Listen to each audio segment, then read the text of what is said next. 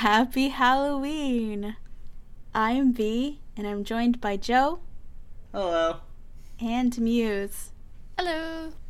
In this episode, we're going to talk about The Long Halloween, the inspiration for the new Matt Reeves film with Robert Pattinson as Batman.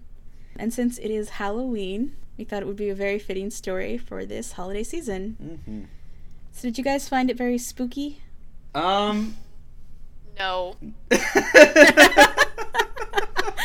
Disappointment. I was disappointed. This is not a Halloween story, despite the fact that it starts in Halloween and ends at Halloween. This is not what I was expecting out the bat because uh, at the I meant out the gate. Um, out the gate, I knew nothing about this. I just knew it was one of the best Batman stories. A former coworker of mine said it was great, and I thought it had to do with potentially Scarecrow or the other rogues. you had more information than I did because I also had no idea what this was about. I knew the trailer uh, for the Batman movie coming out was based off of the Long Halloween. I was like, oh, I've heard this story a bunch of times. I should probably pick it up eventually. And all I knew about it was that all the rogues, for the most part, made an appearance. Yep. Yeah. Each rogue got a highlight. Yeah. Right. I think this is a really classic sort of take on Batman. It does change a few things from what we currently have as the canon. It's a Jeff Loeb story, though, and so it is a fast paced, sort of standard fare story with a few twists. His version is a very young Batman, which we've been told is going to be the movie as well. Yeah, in the movie, it's his second year as Batman. But this has a very different taste mm-hmm. than the Dark Knight trilogy. Like if you've watched Christian Bale's version of the Young Batman, making friends with Harvey Dent and Commissioner Gordon and all that stuff, this is definitely a different sort of world. It's still got Falcone and Maroni duking it out, and all of the rogues sort of coming into play slowly as like the newer pieces on the chessboard before the old guard gets phased out. So we're gonna see like some really standard like setup for the Jeff Loeb sort of world and get a more balanced look at Gotham as a whole Mhm. as like the pieces are set into place. So the art is really rough, the story is really rough, but it, it has a lot to it. It is not very spooky in my opinion. No, and I'm also shocked about how new the story still is because it was only from 1996 to 1997. It was only 13 issues. Right. All written by Jeff Loeb, all drawn by Tim Sale. Yeah, Tim Sale, he's definitely an acquired taste. I've seen his art for um, Superman for all seasons, and I saw his art with Darwyn Cooke when they both did a couple issues of the Superman Confidential miniseries. Each and every time, it's just like, eh, I don't know. It's it's the line art for me. Yeah, it really is the line art. The biggest issue I had with his art was the human characters. A lot of the times, the proportions seemed weird. It's not just that, like, body proportions are sometimes kind of weird at times as well. But other than that, I think a lot of his placement for things artistic metaphors that he does incorporate into the series were great. Mm-hmm. Um, I, I think the stylization on that was impeccable. Batman's spooky, shadowy looking cape, I did enjoy. Mm-hmm. really is hard to kind of get used to as you're reading through it. Yeah, he definitely has like a lot more style than he has technical prowess in mm-hmm. terms of proportions. Yeah, there's some really like chaotic elements to his art. And I have to say like in recent years when I've seen more of his watercolor stuff, I've loved it. Like it it fits with watercolor cuz it's rough, it's loose. It's been a while. He's had time to develop obviously, but he definitely has this enthusiasm to it that I think you kind of maybe you don't, but I sort of get used to it as it goes on. I become a little bit less like repulsed. Yeah, I think after the first two or three issues of it, I was used to it because again, like I'm used to his art from the Superman stuff that I read of his. I'm used to the main character having a Buzz Lightyear head, where it's like this very like kind of like broad chin and doesn't Joker. necessarily look like they have a neck. Yeah, that was a thing. Joker's face, man, yeah. Yeah, I, I mean, you're right that there is this weird sort of flattening to everybody's faces. I do weirdly like it though on Ivy. He drew Poison Ivy with this Yeah. weird, very stylized, almost you know the Batman series where they would draw Ivy as like she had this like forehead that would sink into her nose. Right back in uh, 2004, 2005 ish. Encyclopedic memory. Um, but yeah, exactly. Like she, this one though, like her her hair as like vines and just taking up an entire room. It it was so chaotic. I've Yeah. never seen her that chaotic. She's just amazing. Um, and they didn't make her pretty necessarily. He just definitely made her like a plant hybrid thing, and I thought that was extremely cool.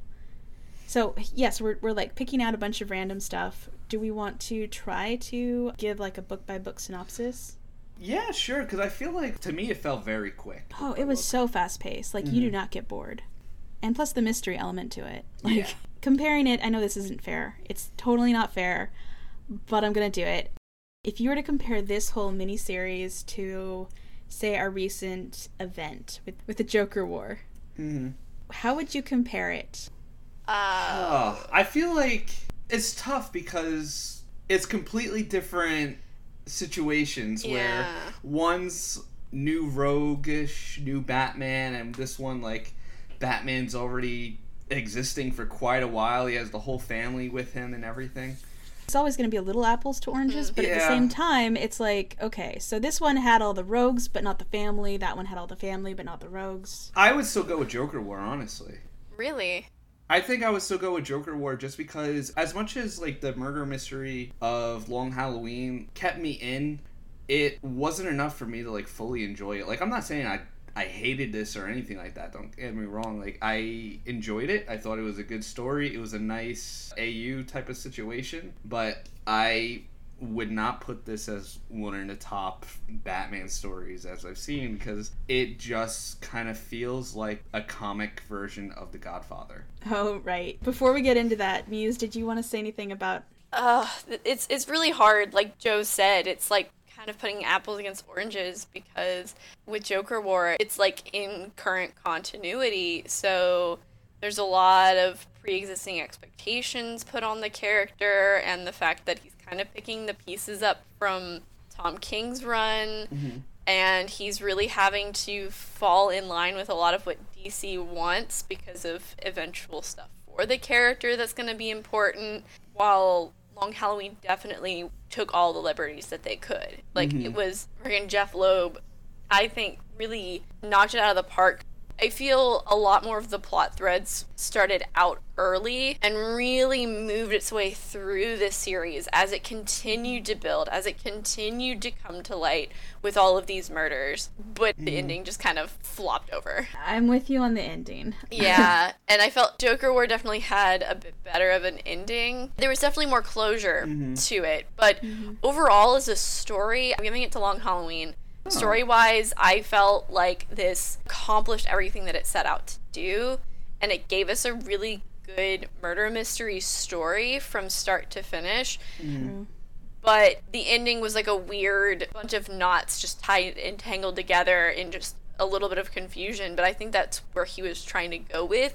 And I'm going to agree with Muse on this one, Joe. Sorry. That's okay. I I love Tynion, but like this we've talked about this on this podcast before how we think that the extended universe of Batman has become more of a um, detriment to the to the the main story than an asset because of the lack of communication between all the authors and just all of the expectations put on by these like summits you know these bat family summits where people are like okay this is what we're going to do. This is what you're allowed to do. This is what we're trying to accomplish.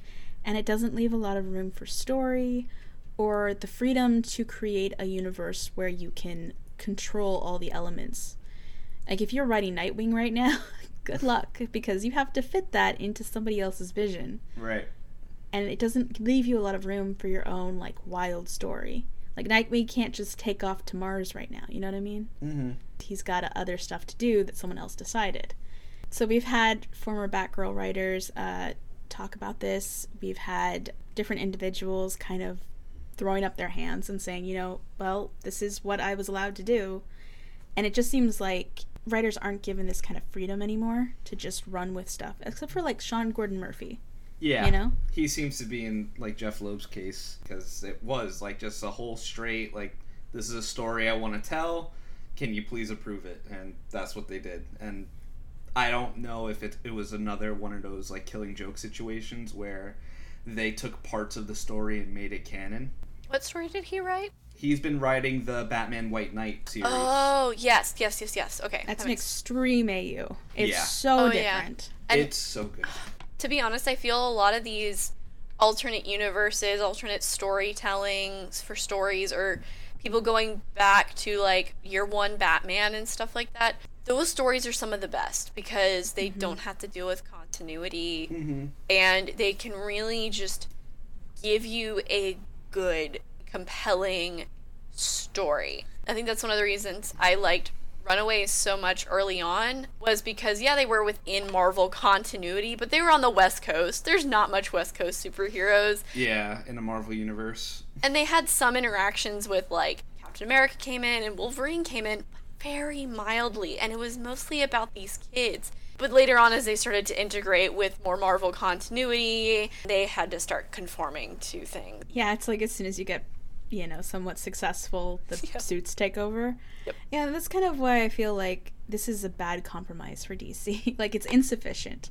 They're saying yes, we can have some creativity from the creators all on their own, but it has to be out of continuity.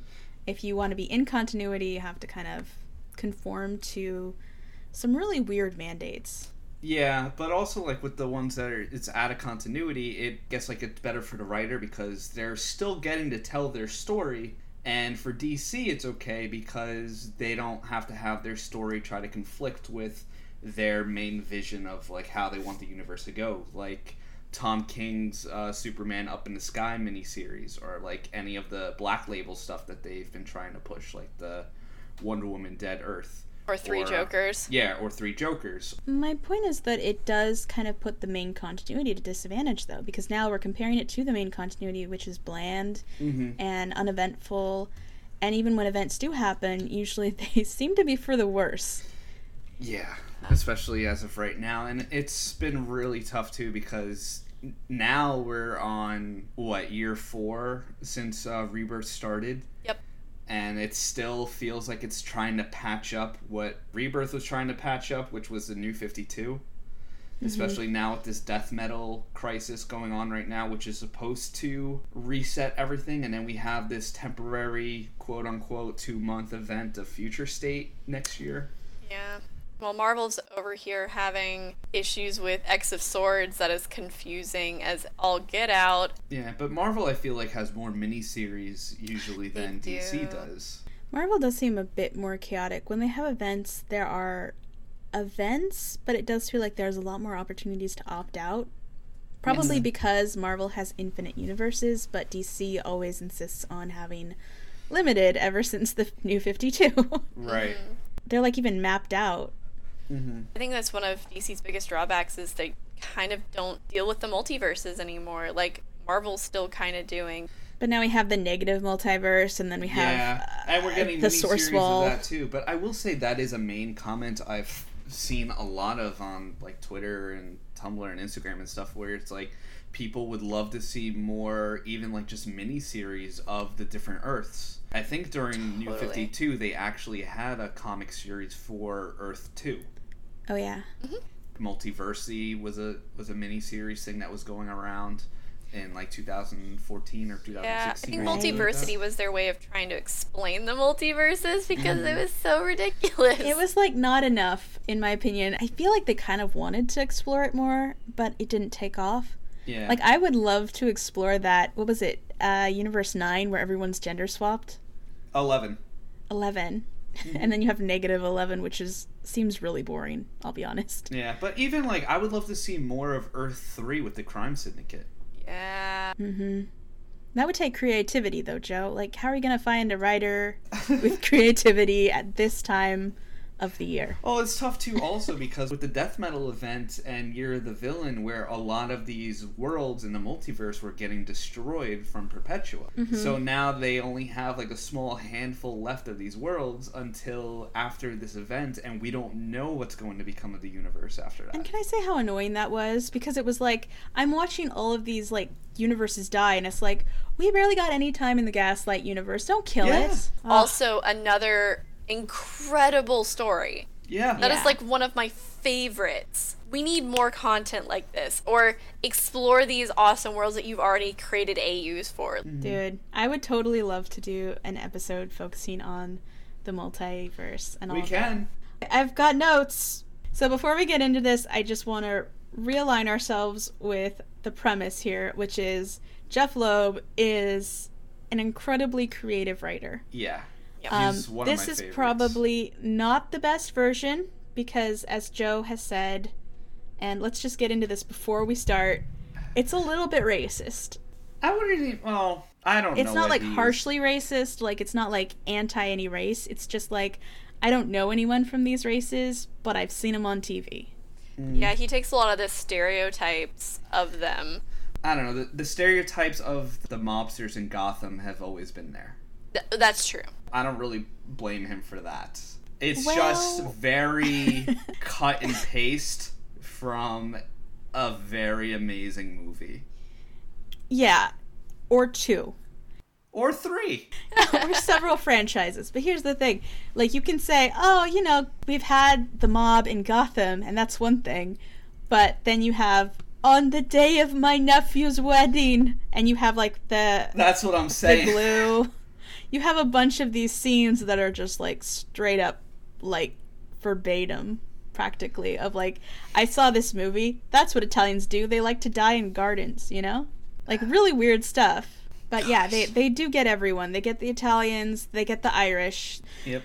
And that British butler, I mean, what was up with that? Listen, he didn't say anything British, okay? he he stayed his own person, and I appreciate that about Alfred. He didn't walk them in and go, "Pip pip cheerio, would you like some tea?" like everyone else in this freaking series.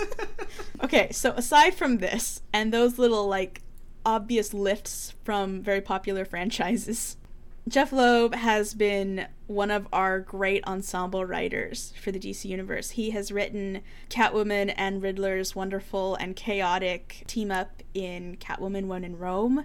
He wrote Batman Hush. He wrote mine and Muse's favorite series, Superman Batman. Yep. Yes. He also one of the main writers on the Superman comics in the 90s to early 2000s. Oh, really? Yeah, he's Ah. amazing. Oh, man. Let's get into issue number one. Carmine Falcone hosts a wedding for his nephew, who is going to turn on the family Goodfellas style, but he somehow talks him out of it by convincing him he will pay for his wedding. so he's easy to bribe. He has this wedding, Bruce Wayne is there. They try to have a business meeting where Falcone is trying to get Bruce to work with him. Selina shows up as Catwoman. She tries to steal from Carmine, and then she's apprehended and chased by Batman. Which I believe is one of the scenes that we saw in the Batman trailer. Yeah. Oh, yeah. And their banter is great. If they follow this banter in the film, I'm gonna be so on board. There's some really funny lines between the two of them. mm-hmm. Anyways, she gets away. Gordon and Harvey make a pact with Batman to bring down Carmine. Falcone influences Wayne's board members. Batman threatens Wayne's bank chief to resign, which ends up putting Bruce in charge. Which I Kinda thought was shady. so funny because like people in Gotham know the mob. They know they have their hands in everything. Mm-hmm. Falcone's name is in every single household. Why is it these board members are like, I don't know, I feel like we can work with Falcone. I'm wearing his imported shoes right now, and I gotta tell you, they're comfortable. Well, I think also there's that fear of turning on someone who owns the city. I mean, there's a little yeah. of that. There's that too. But also I'm I was confused a bit with like Bruce's position with Wayne Enterprises in this stage cuz I know normally he's like CEO of Wayne Enterprises, mm-hmm. right? So what position was he in before becoming like the head bank chief whatever the title was called. Well, like the bank doesn't have anything to do with Wayne Enterprises, right? But like, why is he there? He must be a shareholder. But it, he takes the guy's position of bank chief. He must have like won some vote, Maybe. or yeah, who knows what shady things Bruce is doing behind the scenes. Mhm. So now we have a problem. The bank chief is murdered, and Carmine's nephew, Johnny, Johnny, the snitch. He, they were both murdered uh, using a baby bottle nipple as a Yep. silencer on the gun, and they're just like, "Wow, he's so smart." And I'm like, Is, "Would that work?" I. I mean, I couldn't test out the theory. Seems like that wouldn't work. I don't think they're they're really good at like absorbing sound. he is a bottle nipple, and Catwoman agrees to help Batman get Falcone, and Batman's kind of like, "What's in it for you?" And she's just like, "Hmm." she's like, "Uh, "You might need to give me a favor someday," and he's like, "Well, I'm not making any promises." but also, like, Tim Sale, Jeff Loeb, what did you do to Catwoman? Yeah. Oh, it's this part of the show. I was gonna Yes. ask, like, what is your opinion I on was this surprised you Catwoman? didn't bring this up immediately. This I'm sorry, I'm just so used to this version of Catwoman. It definitely hurt to read it the first time, and then it hurt to see it uh, the When in Rome Catwoman because it's also bad. The first thing I noticed was the whiskers on the mask. Yep. and I was like, okay, that's that's a bit disturbing. And then I saw this long thing coming out from her back. I was like, oh, so sh- it's the Catwoman that wears her whip around her waist, and then it kind of looks like a tail. Nope. Cats Nope. have tails. That's that's how uh, Tim Sale interprets it. She's like in this big frumpy purple onesie Yeah, it doesn't look good. with No. these thigh, The like knee-high boots and these ridiculous gloves with bracelets on them because she's a cat burglar Yep. and she's Yeah. got claws. Like I will say the design of Catwoman reminded me a little bit of Frank Miller's uh, art style. You know what? You're right. Yeah. No, she is chaotic. I feel like this is going to be a segment for forever on our show. it's called "What Does V Think About Catwoman's Horrible New Design?" at least Well- we can all agree on this. Yeah. yeah. It it was it's chaotic. She has these big old ears that just do not look good. She's uh-uh. got that forehead turning into the nose thing, you know. Yeah. But everyone has it. So I can't even just be like, "Wow, he's bullying Catwoman." It's kind of like everyone's a monster and she's just another monster. But it's also like the costume looks two sizes too big on her. It it does. It does look like she she found a much larger woman's outfit and just kind of mm-hmm. snuck into it. her body structure as well. Like you can see all of her abs and they just look overly circular. I'm sorry. The rest of her just looks frumpy and her chest and her abs are like perfectly skin tight. So much you can see the pure ab definition. Like Some artists will hire a model to pose for them, and Tim Sale, no, he's a purist. He doesn't do that. I've always said this, but you can kind of tell what a Catwoman artist's like priorities are in a woman by how they draw her outfit. Mm. like purple suited Catwoman. I was looking at that the other day and just like how completely skin tight it is to her under boobs, you know? But it's basically body paint. And like some people, you know, that's how they draw them. And they sometimes they draw her with a big butt and big boobs. I was looking at Otto Schmidt's art the other day, his new redesign, and holy cow, like she has no boobs, you know? Mm-hmm. She's gotten them way shrunk down, no fan service, but it's still skin tight, you know?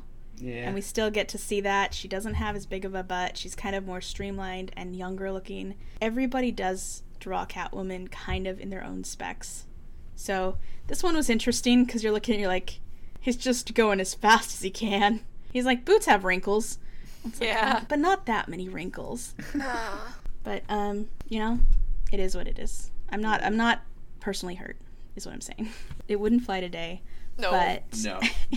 anyways, just to finish up the first issue, Batman and Harvey find Falcone's unlaundered money and burn it. That was a very big scene. Yeah, that was impressive. He had all this unlaundered money that he needed to put somewhere. Do you think this is kind of what they were going for in the Dark Knight? Oh, with the Joker? Oh, Yeah. Possibly, yeah. So just to keep track, what we're doing right now is Batman is teaming up with the Commissioner and Harvey Dent, and we know that right now they consider themselves like the Three Musketeers, right? Yeah. They're stopping crime together. They're going off book. So basically, Bruce Wayne has managed to keep Falcone's money out of the bank. So Falcone has all this money sitting in a warehouse. So then when they set it on fire, they've crippled his organization. So Right. they think it's a little shady. They mm-hmm. are kind of becoming their own crime mob to Like- stop him. Or the Untouchables. Yeah, it's just any vigilante group, basically. They're like sort of going a little bit into the dark. Then we get Halloween night. Bomb is delivered to Harvey and his adorable wife, Gilda. And it goes off. And you like hear them like, oh, honey, here's the mail. Oh, what's that? It just came an hour ago. And it's like, boom. They should be dead. They Yeah. are fine. I thought that was going to be Harvey's Two Face origin right Wouldn't off that be the bat. great? Same. Lost his wife. The trauma drives him mad. Yeah, that's exactly what I thought. I thought his Mm. wife died and he managed to survive, but only half of him would have gotten burned. Yeah. it also reminded me of the Dark Knight when he's just like Rachel. Yeah. And, you know, that's that's the the moment he goes crazy because she was in love with him. Mm. But no, they're fine. That's so irritating. like, It really is. the wife ends up in the hospital, so I guess she took the most of the explosion. but she's also fine. Like she has no damage, no physical damage at all. No, she doesn't even I- have singed hair. It just makes you wonder what type of bomb this was because the house was destroyed. oh yeah, it was like obliterated. And they're standing in the doorway with this box. Yeah, it's not like the doorway protected them because the box is in the doorway with them. I feel like they could have written this very easily in a different way that would have let them survive if Yeah. you wanted it to. Could have this guy go, uh, delivery while they're talking, he's like, thanks. And then she's like, honey, I haven't seen you in days. And he's like, baby, tonight's all yours. And he just chucks the package out into the other room. I love that version. Can we have that? Oh, gosh. so, yeah, that's how they end it. That's the cliffhanger. It's like, oh, shoot, they're dead. mm-hmm. So the next one, of course, is a new holiday. It's Thanksgiving. And we get Bruce and Gordon interrogating Mickey the Mink Sullivan of the Irish, who's their main suspect for the murder of Harvey and Gilda. And we have like his whole team there. A bunch of little Irishmen with their like very particular like accent written out, sort of phonetically. They are infiltrated by Harvey Dent, who puts on a mask of one of their friends, and he's so skinny, and Harvey Dent is not. So I don't know how that mask did that. But with the magic of rough drawing, we just kind of go with it. They basically get into the Irish gang to try to convince them to confess. And they do confess, but they don't give up their boss, who people believe is uh, Falcone. yeah. So they think it's a, a revenge killing because of uh, the Falcone's dead nephew. However, they all just say, Yep, it was me, I did it, it's fine. He even mentions how Batman caught him when he tried to run away. He fell down a hole where Solomon Grundy beat him up, and Batman very politely tries to get him away from Solomon Grundy. And, you know, just like, this was an accident, I'm trying to leave, and Solomon Grundy Yeah. tries to fight him, and he has to fight Solomon Grundy. You can tell he feels really bad about it. He doesn't want to fight him these guys meet up about it. They're talking about the Irish gang, how they can't get to them, how they never will. It's very hopeless. There's a moment of Thanksgiving where Bruce basically tells us how they all spent their Thanksgiving. Commissioner Gordon was late, so his wife left the dinner out. Harvey's fine, no injuries at all. He goes to be with his wife in the hospital on Thanksgiving, and she's pretty much unconscious still. And then, of course, Bruce Wayne, he spent it with a super duper good friend. he made a beautiful Thanksgiving plate and took it to Solomon Grundy down in the sewers. It was very touching. I think it's that save the cat moment where we're reminded, you know, for all of his scariness, Bruce Wayne, Batman, really does care about the least of Yeah. Gotham's citizens. Mm-hmm. So that kind of gives us this sweet moment, and we're like, okay, we're done. Nope, the Irish gang gets murdered. We're not sure who did it. Probably be thinking, oh, I thought it was Harvey Dent, right? Same. Who else is so angry and so unhinged? Now we're going to get into the wackiness. So the next holiday is obviously Christmas Eve. Joker goes full cringe Oh man, that was that was a shock. How did you feel about Joker's uh, depiction here? Um, it had a more cartoonish Killing Joke vibe in terms of the elongated face. This is also like another one of the many references that Jeff Loeb puts into this story. Because as Joker is doing his thing, he is reciting the Grinch. Yes, he but he's sort of like fitting it into that poem about Santa Claus too. Mm-hmm. He's mostly teeth. A very toothy man. and his teeth are each half the size of his face. So it's definitely one of the things I associate with Tim Sale. He's running around, just absolutely no care in the world. He's not hiding. He's in plain sight, like robbing people on Christmas Eve. He didn't kill the family he robbed initially, which is sort of not his norm. No. He kills a lot of people in this. And he seems to be extremely angry that there's a serial killer running around named Holiday who's been killing He's going people on full holidays. On Western. Yeah, he gets real feral. He's oh, like, oh yeah. this town ain't big enough for the two of us. So he decides he's going to play detective. He's going to track down Holiday and he's going to kill him. Right, because by that that point now he's being known as the holiday killer. I gotta say, I like this depiction of the Joker, though. He's absolutely bonkers, but he's having a great time. Mm-hmm. Oh yeah. He's so jealous. And his plan, of course, is so over the top it could never work. But that's just the. Joker. Uh, yeah. So, babe, basically, Bat and Gordon they get together. They go to talk to Calendar Man. They're like, "We need some insight on this killer. You like calendars. He likes calendars. what can you tell us?" And he's like, "Oh, she's gonna strike tomorrow on Christmas." And they're like, "She or he?" And they're like, "Well, you're useless to us. Get out of here." So they leave. Salvatore Maroni tells one of his men he wants someone spying on Dent because he thinks that he killed Johnny Viti. They are interrupted by Joker poisoning the guy because he believes that Maroni is Holiday and he just sits mm-hmm. there, threatens him for a little bit. Nothing comes of it. They put the dead guy in the trunk and they're just like, wow, I put on a few pounds. Oh, that'll help him sink in the river. and then Batman lands on the trunk and just glares at them. I know. it's so funny. I love when Batman just shows up and he just glares, and everyone in the room's just like. so that was fun. Uh, Joker goes on his, his merry way. Harvey gets his wife a house he says they can't afford. He's so happy to have her that she's alive. Here's the thing with her. Her her motivation thus far has been she wants intimate time with her husband. right. At this point, he carries her over the threshold. She's like, Oh, darling. She throws herself at him. He's like, You need to rest. You need to be in your wheelchair. And she's like, What do doctors know, anyways? You're like, Ah, she's one of those. And then she's like, carries her over the threshold. And she's like, Do you want to try for kids again? I think it's time. We went upstairs. And he just looks around. He sees dirty footprints and he goes, Oh, uh, yeah, like, uh, second chances. Let's talk about later. Why don't you go upstairs ahead of me? And so he gets rid of her. He goes into the living room where he's already got his Christmas tree set up. It's like, kudos, you just bought a house. Yeah. You got the Christmas decorations up. You are a real go getter. And there's, of course, the Grinch just sitting there. And he thinks what I think Two Face is a stone cold killer. Mm-hmm. Dent gives him this look like, I freaking will kill you. Get out of my house.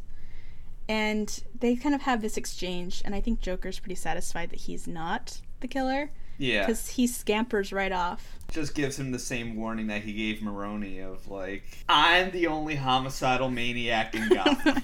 I'm the psycho, you're the lawman. I just want to get that straight. It's very cute. So he does it, he gets out of there. He goes over to Falcone because he's kind of the last person on the list, and he's like, Look, I can't figure it out. Here's my Hail Mary. If you don't figure out who it is, I'm going to kill everyone on Christmas. so you New have Year's. or New Year's. Yeah, that makes more sense. He's like, you have to use your resources to find him. So now Falcone's doubly motivated. He's already wants to find this guy, but now he's kind of like, great, that clown is harassing me. In the meantime, Holiday kills Milos. He's Falcone's personal guard up to that point. So he leaves him two bullets and a snow globe at the scene. And of course, there are all these Joker cards because Falcone's personal guard, tried to kill the Joker.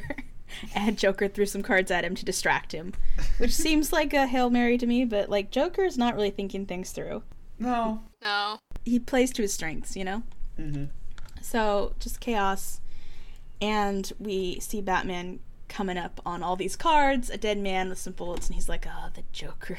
See how much fun it is when Batman doesn't have tech to help him? oh, yeah. Well, we actually get, like, Detective Batman.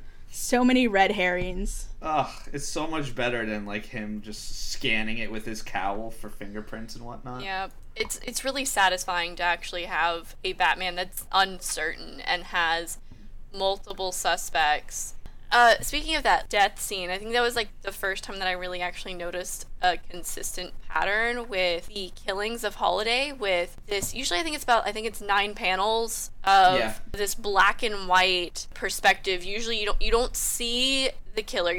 Kind of reminds me of like a silent film. Like this is just Yeah. happening so quickly. Most of these murders are just so sudden. Just actually seeing the murder happen kind of like in slow mo, in silence as they're uh, killing their victim. As we said before, the pacing of these is very fast paced, but this this is when it slows down. Yeah. It doesn't hit a brick wall, but you start noticing the brakes, and it, it feels like you're just kind of driving past, watching this Right. happen, and then the car just keeps zipping by. Is it only me, or was it? Did it feel like Batman's cape got spookier and spookier as it went on? Yeah, and I love it. It's like spooky as he becomes more desperate, his his cape starts to grow tentacles. So now issue number four is New Year's Eve. Joker has to make good on his promise to Falcone, right?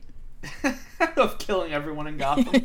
Basically, he kills this flight crew, and he attempts to drop Joker gas on people in Gotham Square at midnight. I love the little talents that we figure out about the rogues.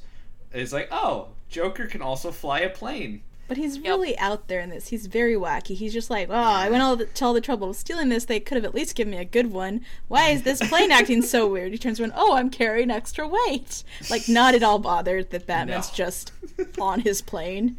He's basically, he's still a crop duster. So he's like getting ready. Batman's like, what are you doing, Joker? And Joker's just like, you should be thanking me. I'm gonna kill the holiday killer for you. And he's just like, by gassing everyone in Gotham Square? And he's like, yeah, why not? He's bound to be there. She's like, that's insane. And he's like, oh my gosh, did you just find that out, like right now, that I'm crazy?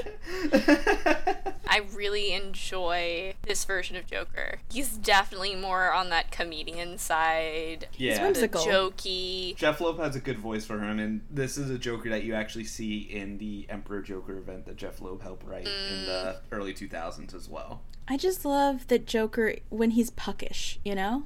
Mm-hmm. He's he's a little puckish character of just chaos and mirth and feels like he doesn't subscribe to any of the rules. When you have like this the serious planning Joker, I kind of lose it. Yeah. It just Yeah. doesn't fit anymore. No. Touch Mxyzptlk in terms of just the amount Yeah. of craziness. Yeah. Also, one of the reasons why I don't like the realism coming into play in Batman's universe because this character, he's like a Looney Tunes crazy. If you give him like an actual mental illness, it becomes very sad and very dark. Mm-hmm. But when he's just this whimsical, chaotic, fey-like creature, you don't like feel bad. You're just like, this is entertaining to watch him Right. be a cheesy bad guy and Batman being the cheesy hero. Mm-hmm. You know? So, Batman basically he yanks Joker out. Joker is not even bothered that Batman stopped his plan, but he scoops him out, jumps onto this big clock tower. Very convenient. So Harvey was given information tying Carmine Falcone to Bruce Wayne by the obvious plant. Just this like mouse-ish guy who's like, um, oh Mr. Dent, would you like to see what I found? and Mr. Dent is like, oh yeah, yes, my sweet little innocent cherubim, give it to me. And he gives it to him, and it's just like, oh, Bruce Wayne is guilty of associating with Falcone. He's like, oh no, we trusted the rich guy. How could I should have known rich people? so he goes to Bruce's house, and he's just like, look at this dump. And and Commissioner Gordon's like, oh, you haven't been to Bruce Wayne's manor before? First time? And he's like, he invited me to his Halloween party, but I don't like dressing up. Not even for millionaires. I was like, when did all of a sudden Harvey Dent become Oliver Queen? and his I hatred for the rich. I'm trying to remember if I'm out of order. Wayne is giving information. Oh no, not yet. Sorry. Haha. Yeah. Holiday kills Carmine Falcone's trusted son Alberto on their boat close to midnight, mm-hmm. leaving champagne and confetti. So Alberto was not involved in the business. He's kind of like the unlucky son that just has to stand next to his father and not be part of anything. He's kind of wimpy and he falls off the boat and his his aunt finds him. And I I always felt for Carmine Falcone because he has he has morals. He has a mm-hmm. code of honor that he's always mm-hmm. stuck to that Maroni honestly doesn't have. No. Like Falcone always had like he'll work with the good guys if he has a good reason in his Yeah. code. It makes people nicer to deal with when you can predict how they're going to behave. So, I've always had a soft spot for him as far as like crime families go in Gotham. So, hmm. having him lose his son, I think he's lost his son a few different ways over the years, and it's Yeah. always hard to watch. So, I felt bad. We've got a broken Falcone, and now Bruce is on the chopping block. So it's Valentine's Day. This is when Jim and Harvey show up and have that conversation at the mansion.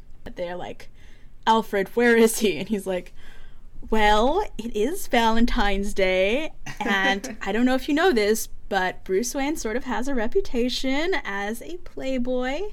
To, how do I put this delicately? He probably won't be back tonight if you're waiting for him. Good old Alfred, man. I miss him so much. Don't you guys have something better to do tonight? Like, you're both married. And they're like, oh no, we forgot we have wives. Like, talk about a freaking like '90s sitcom. oh gosh. Like, what did you get for Barbara?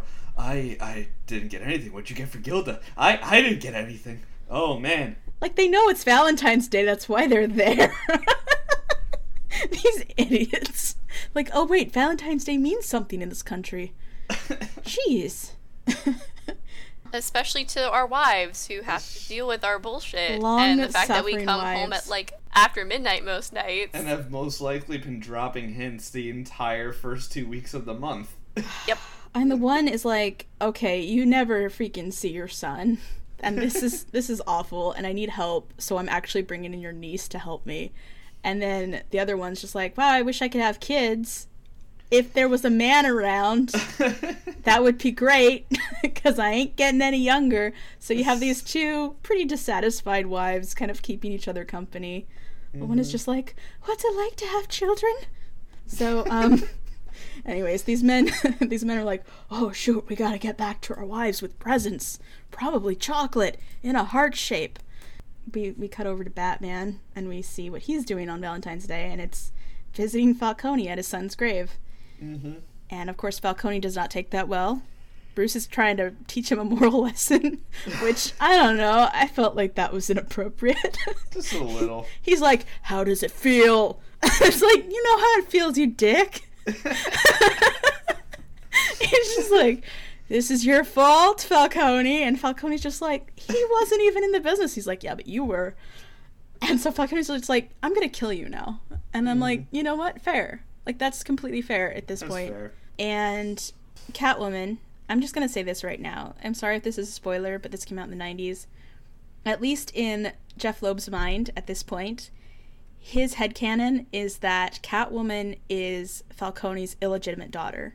So a lot of the stuff she does, she looks extremely spiteful, and if you don't know that, you might be like, why does she hate this guy so much? There it is.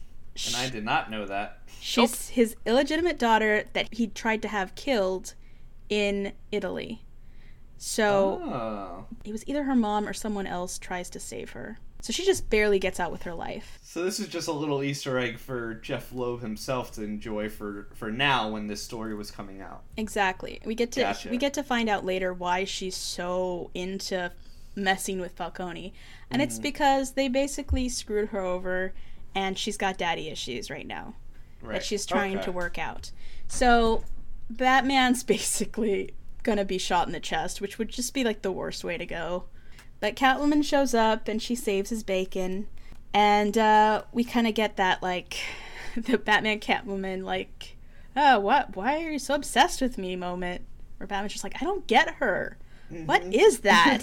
she's so nice to me, but she looks like a villain. But she's not really doing villain things. I don't. I don't know. So hard cut to Bruce and Selina, who don't know who each other are. I know. It's a total Mr. and Mrs. Smith moment. yeah, I loved Mr. and Mrs. Smith, and I love this. Catwoman, of course, is trying to seduce the rich Bruce Wayne, and we don't know at this point whether it's for his money or his good looks, or if she just has, like, I don't know, I don't think it's true love. But Catwoman is out for the day with Bruce, and they seem to really like each other, so they become like unofficial boyfriend and girlfriend, even though I think mm. they're in an open relationship. Catwoman's kind of trying to keep him all to herself a woman comes up, a little flower seller in a mask and scary robe, and I'm like, why does she have a white face? Is it Joker dressed like a woman? That's what I thought it was. Yeah. Like, But when then when I saw it, was like hint? the rose and it pricked. Yes. So he gets he gets pricked, and she's he's already kind of looks dinged up, and Catwoman's just like, or Selina's like, what? Are you, why you look like this? And he's like, oh. He goes home in a trance. Alfred's like, wow, did you have a good time? And nothing. He's like, I guess you did. Because he's just staring at this rose. He goes into the other room, and there is Poison Ivy waiting for him. Can I just say, like, she keeps this up for a while, and Alfred never sees her. no. she just lives in their house for a bit, and he's just, like, completely oblivious to her presence. And I love her design. I love how chaotic it was Ivy looks. really cool. I love seeing like ba- basically like this giant bush of hair. It like She's goes to the literally made out of ceiling and grows along the ceiling. It's insane. Like she has no boundaries with that hair. I love mm-hmm. it. So Harvey's employee Vernon, we know that he's being paid by Salvatore Maroni. He tells him that Harvey believes Maroni is the weak link in Falcone's organization. Holiday then shoots all of Maroni's men outside. That was the one that really, like really made me jump because it was like you've seen the holiday killer just you know two bullets whatever. Right. Not only did he shoot them all through the windows, but he blew up the car. Exactly. At this point, we're, we were thinking, okay, he's only killing Falcone's men. Yeah. So it has to be someone with a beef against Falcone. And so we've got a few suspects. The list keeps growing. I know that Falcone thinks Maroni might be part of it. hmm But now Maroni's finally getting some. And up to this point, Maroni's kind of been like, uh, Falcone, we should join forces against these crazies. And Falcone was just like, nah, because you're not losing any guys and I am. So if we find out that they're in your organization, we're going to come for you. Exactly. So the line's been drawn between them, and now Maroni's having to pay the price. So now all bets are off. So after he shoots them, of course, he leaves his calling card, a box of heart chocolates. And I, I think at the very end, we get to see Yeah. how everyone spends their their Valentine's Day. It's a bust. Like honestly, like the Bruce Wayne hitting it off with Selina sounded like a good Valentine's Day until he ended up being enslaved by Ivy. hmm That's like that's a bad Valentine's Day. And then we've got a very happy Barbara Gordon getting chocolates from her man, and we get Gilda being woken up by her man who's like, "Oh, um, wake up, honey. Wake up. Oh, it's Valentine's Day. Here's some chocolates." they both give him like the identical chocolates that are found at the crime scene. yeah. Too. Um, yeah, so number 6, we get St. Patrick's Day. Carmine Falcone releases his daughter Sophia from the Gotham Penitentiary, and Sophia is scary to look at. At first, I thought it was Catwoman because she's just like, she walks in from the dark, and I was, and you know, he draws Catwoman so inconsistently. I was like, oh, oh gosh, like, oh, she's his daughter. And then I looked at it again. I was like, oh no, that's his legitimate daughter. That's the one he likes. but she is built like a bull, and she has like a very large nose. And so at first, I just thought it was just that inconsistency. But he always draws Catwoman with like a little teeny triangular nose. uh huh. So she Could have been trying to mimic that very because they're Italian, that very like Roman-esque nose, and just Yeah. failed horribly. It's once again that not having any dip between the forehead and the nose. It's this long C that just curves from the top of the forehead to the base of the nose.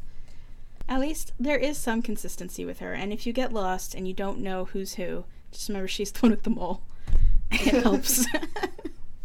so Sophia shows up. Um, she's gonna help her father in the wake of all these deaths. He needs someone around her that he can trust. And we do get a few of those, like Falcone looking around, like, look at this empire I've built of people who want, you know, me dead. No, I can't trust anyone now. This is terrible. We've got Bruce, who's brainwashed. He tells all of his board members that they should do business with Falcone. I know. and he starts with wiring $350 million to Falcone. Oh. I'm surprised no one called Bruce out on this more because he was so adamant against it. Yeah. Honestly, if I was on the board, I'd just be like, oh, he got threatened. All right. That's exactly what I was thinking. They're like, Oh, it's true. probably all of them thinking like, all right, Falcone finally got to him somehow. We were wondering when it would happen. It happened Yeah. finally. Poor Bruce. He wires the money. Selina stops in to see Bruce. He's he's not interested in her, and she just realizes Ivy's in the limo, and she's like, "Oh my gosh, that is my territory." It was so funny because she's calling out to him like, Bruce, what happened? And then immediate like beeline away from her into his limo. Catwoman does not do rejection. That is not okay. So she gets real upset. So Selina's like, you know, of course you know this means war. So she gets real ticked off. Before that happens, Sophia pays her aunt, Carla Viti, a visit to say that they're going to hit up Maroni on St. Patrick's Day. Uh, but yeah, Catwoman shows up at the Wayne Manor. She is ready to go. She attacks Ivy. She rescues Bruce. She opens up his coat, and it's all Ivy in there. Yep. And she's just she has like a moment of panic. She's like, "Oh my gosh, what is that?" that was so weird. it's I very was upsetting. not expecting that. It's like that moment in Over the Garden Wall where that kid like becomes part tree, and you're like, "Oh no, it's too late." Mhm. Yeah. I guess it was just to keep the pheromones on him at all times. Yeah. Selina freaks out for a minute, and then she gets her bearings. She basically kicks Ivy's ass, and she saves Bruce. He's just like, "Wow! All of a sudden, Catwoman came to save me. She's a hero." Eventually meets up with Catwoman and as Batman. He's like, "Thanks for saving Bruce, personal friend." It's just this stupid. I love those moments so much. So Ivy gets away scot free, and she ends up going back to Falcone, who, of course, it was Falcone who paid her to do this. But Right. Falcone is definitely reaching out past what the families usually do. They usually don't bring in the rogues. It's kind of one of those like moments of escalation that you know is Yeah. gonna come back to bite them. So Holiday leaves a leprechaun statue at Maroni's safe house after killing more of his men. I feel a little bit for Maroni, but like I don't know. We didn't really spend that much time with Maroni, so I don't really know him. you know, like we spent I so much time with Falcone. Yeah, exactly. I don't know that guy. I mean, sorry, your men are dead. Who are you? Falcone, on the other hand, we get to meet his whole family. We get to Mhm. show up at his nephew's wedding. We get to see like his life and what it what it's like to be at the top of the heap just before everything goes south. So, number 7 is April Fool's Day. Oh my gosh. They're all trying to figure out who's going to die today. Batman is running around. He thinks it's Maroni at this point. I guess he doesn't know about the two re- most recent right. hits. Well, he was too busy being brainwashed. That's true. He was kind Oh, of out of it. And he's mm-hmm. also, since then, as he said at the very end, he has to clean up a lot of his mess that happened during his brainwashing. So, mm-hmm. Ever since Ivy, we're, we're starting to escalate with the rogues. The rogues are starting to make more and more appearances. This issue, we get to see the Riddler. Yeah. I love the Riddler so much. And it's such a fucking entrance for the Riddler. Like, just very theatrical of, you know, as the Riddler does. It gave me very, like, Batman the Animated Series vibes hmm in the way that he's talking to Carmine Falcone. Because he's trying to give Falcone theories of who this holiday killer could be. And at the same time, Batman is talking to Alfred about who he thinks the holiday killer is. hmm So Riddler says, "Oh, you know, it could be Catwoman because she's trying to remove that bounty you put on her head." Batman says it's Maroni because he's always been Falcone's rival. Riddler says it's actually his sister, Carla Viti, because her son Johnny was killed, and it makes perfect sense for her to kill Carmine's son Alberto, son for a son. Mm-hmm. And then Alfred brings it to Bruce's attention one person that he didn't think of, which was Harvey Dent, who also seems to have a very like big vendetta against Carmine Falcone. And immediately Bro- Batman's like, "Of course." And we're all like, I know, like Yeah. immediately like word is law. Like I have to go find Harvey right now. we are all Alfred in that moment. Like, um, Yeah. you didn't think about your best buddy, and he's like, "No, he's my best buddy." You never see the people who are close to you until it's too late. The things that they showed were huge hints that something's up with Harvey Dent. Right. Yeah. Like him being perfectly fine with When people die, he he kind of mocks it. He doesn't enjoy, but he's he's not sad either because these people have been a No. thorn in his side, and they're the reason why he never can spend time with his wife. They're the reason why he's scared to death. They're gonna kill him. Like, how can he have sympathy for these monsters? Yeah. But- and but at the same time it gives him motivation for just finally ending it because Gordon berates him a couple of well, handful of times when he sing, says things like this, like that's not within the law. Like we don't, we don't operate like that. That's Uh, what we have Batman Harvey. for. yeah. But even still, Batman doesn't like cross the line by No. killing anyone. No. Always turns over the criminals to the authorities to be prosecuted. Mm-hmm. Well, and this is kind of the irony of Two Faces. He's like, I don't wear a mask. I never wear a mask. I do what I do in open daylight, you know, but it's not true because even though he comes across as a very upright person who works late, he, he follows the law, inside he doesn't he's long since given up on the law beat by the system he's, he's a mm-hmm. prosecutor he knows that judges can be bought he knows the rich never get prosecuted that's probably why he hates bruce so much is just because he's like the rich can do whatever they want and the rest of us just have to watch injustice from the sidelines right. I, I really enjoyed this issue, even though it didn't have as much plot driven stuff. It was kind of their way of starting to get you to connect a lot more of the threads and things that have been going on in the previous six issues Yeah. without it being like a total recap episode that you find a lot of the times in TV series. Well, and it's the it's the middle issue. So Yep. this is the Yeah. center of the whole series. So this one is that moment in the middle where they're like, "Here's what's happening. We're gonna break it down for you, and we're gonna have this whimsical fool Riddler do it." and I love their interpretation of Riddler. You know, he he's he loves puzzles, but he's not like a genius. He's a guy who gets lost in the sauce when it comes to puzzles. he gets real excited about solving it, and he doesn't realize how much danger he's in. Yeah. And when he's there, uh, he ends up saying some things he probably shouldn't. Yeah, F- Falcone got upset with him based off of all these accusations that in the end Falcone's like, "Well, you've been giving me all of these suspects. Who is it?" And then he says with a question mark, "Carmen Falcone?" He gets visibly upset with this Yeah. and for- has his daughter Poor Enigma's skull starts to get a little crushed and causes his nose to bleed, and she throws him out the back alley. And that's, of course, as he's leaving Falcone Place, the holiday killer shows up and shoots around uh, Enigma and leaves him be because, of course, it's April Fool's. Yeah. The holiday killer has been using the same weapon at every single crime scene. He's been leaving it. It's a 22 caliber pistol. I'm pretty sure I've never actually seen it, but I'm pretty sure the 22 caliber pistol does not hold enough bullets to fully outline the Riddler. Oh, there No. are like 20 bullet holes in that wall. Like, I feel like they, it's like one of those moments where, like, shoot, shoot, shoot, pop it up and put more in, shoot, shoot, shoot. and of course, there's the iconic, like, lines that he says at the end as he, like, has his hands over his mouth. And he's like, when does a killer not kill? And the answer, of course, is April Fool's Day, uh huh. which shows that our killer has a sense of humor. Yeah. Which is the moment I started thinking, oh, maybe it's not Harvey Dent because that guy has He no would funny just bone. kill. Yeah, yeah. That's one of those things. Jeph Loeb constantly writes the Riddler as kind of the punching bag. You know how every mm-hmm. series has their punching bag? Like the Harley Quinn series has Yeah. Bane. In the Jeph Loeb universe, it's always the Riddler.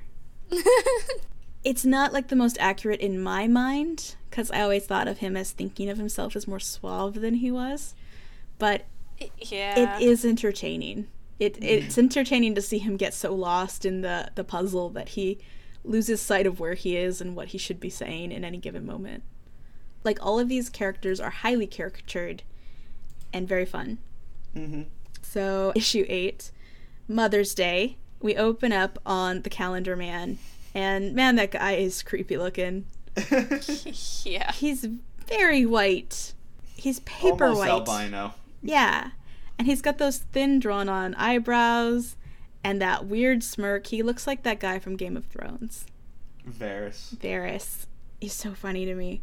He's in Arkham. He's behind glass, but he's definitely taunting Batman. and Batman's at his wit end, wit's end. He's got the stubble. He's obviously not slept. He's not having a great time. Mm-hmm.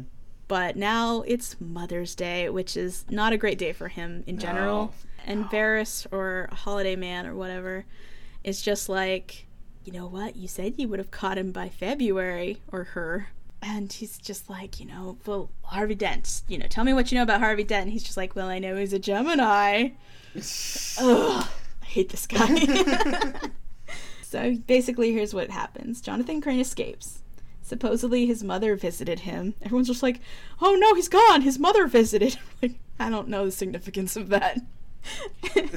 well, because he had a visitor or whatever, and next thing, so they're thinking like the mom helped them escape. And then, but Batman was like, "You idiots! He strangled his mother on Mother's Day. Like, Mhm. he doesn't have a mom. Like, why did you let someone in here?"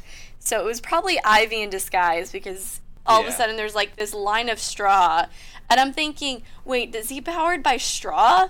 Is that like a weird thing where he's because his it's like magical straw?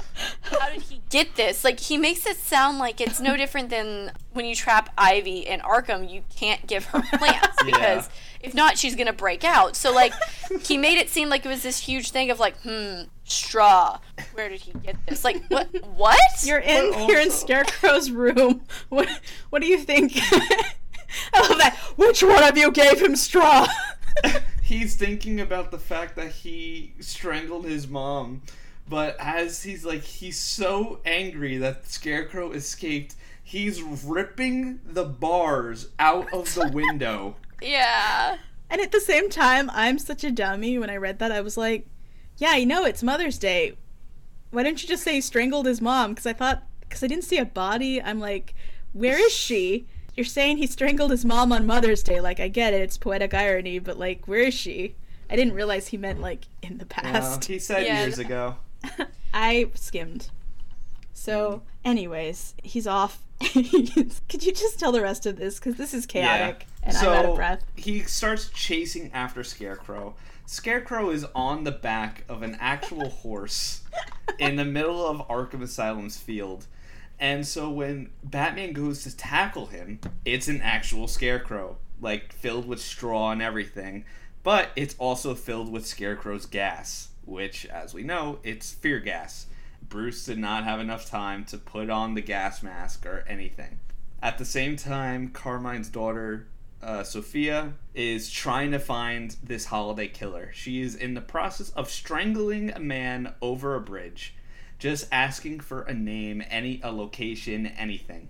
So this man tells her that there's a guy by the name of Gunsmith, which I immediately thought of Tynion Yeah, me too. and it cracked Yep. up. And he's like, makes a custom 22 pistol once a month at Chong's Tea House in Chinatown. And it's the same pistol that is used by the Holiday Killer. So, Sophia lets him go. Off the bridge. so she has this information now. She has to go find this gunsmith in Chinatown. But the Holiday Killer beats Sophia to it, leaving aside a Mother's Day basket next to the dead bodies of the gunsmith. Mm-hmm. So while that's finishing up, we cut back to Batman, who is now remembering his mother by going to Park Row, also known as Crime Alley, where his parents died. And he's thinking about how it was his fault because he asked his mom to wear pearls at night to make it a special night for all of them. Ah. And so he starts thinking about this whole memory, then the memory of Joe Chill coming to kill his parents. But it's not Joe Chill. It's actually Jim Gordon with the police trying to bring Bruce Wayne in for questioning. But because he's under the influence of the scarecrow gas, he runs and he thinks that he's running away with his mom to Yeah. save her. He ends up at the Gotham Cemetery clutching his mo- his mother's tombstone, saying that he's not going to let Joe Chill get to her. And it was so sad because he's like he wanted the pearls. Yeah, He just wanted the pearls, so it's like he's still thinking that he killed his mom. That was heartbreaking. One of the other sweet things that was kind of subtle that on Gordon's side, when he sees Bruce freak out, all the police officers are like, chase after him, shoot him down, mm-hmm. like he's a suspect on the run. And Gordon's like, no, follow him. Like he, he knew something was up with Bruce. yeah. He understands, like, this is a traumatic day for Bruce. Don't hurt him. He's clearly not in his right mind right now. Like and especially because like he knew where to find him. They knew to find him in Crime Alley. Right. That I felt like that was kind of a really subtle, sweet moment Mm-hmm. that showed how good of a man and how good of like a leader and a person that Jim Gordon is, Yeah. especially during all of this shit. Absolutely. And can I also say how much I love the idea of him leaving that rose in, Cla- in Crime Alley every year as Bruce Wayne and not, Not as as Batman, because Yep. that is just way too suspicious. Like, don't do that. Yeah. Um, but yeah, I liked it. I thought it was very poetic. I did like that last moment where he's just bawling his eyes out. hmm Uh, He's definitely tormented. And also, can I say how much I love this calendar theme? Because immediately after Mother's Day, we get Father's Day. Yeah. It starts off actually really interesting. So it actually starts off with a flashback of Carmine's father, Vincent Falcone, in Wayne Manor, asking Thomas Wayne to help save his son, Carmine, who was shot or whatever. Thomas is telling him, he's like, he needs a hospital. I can't do this here. He's like, listen, you need to do this. No hospitals, no nothing. You know, typical mob stuff. Mm-hmm.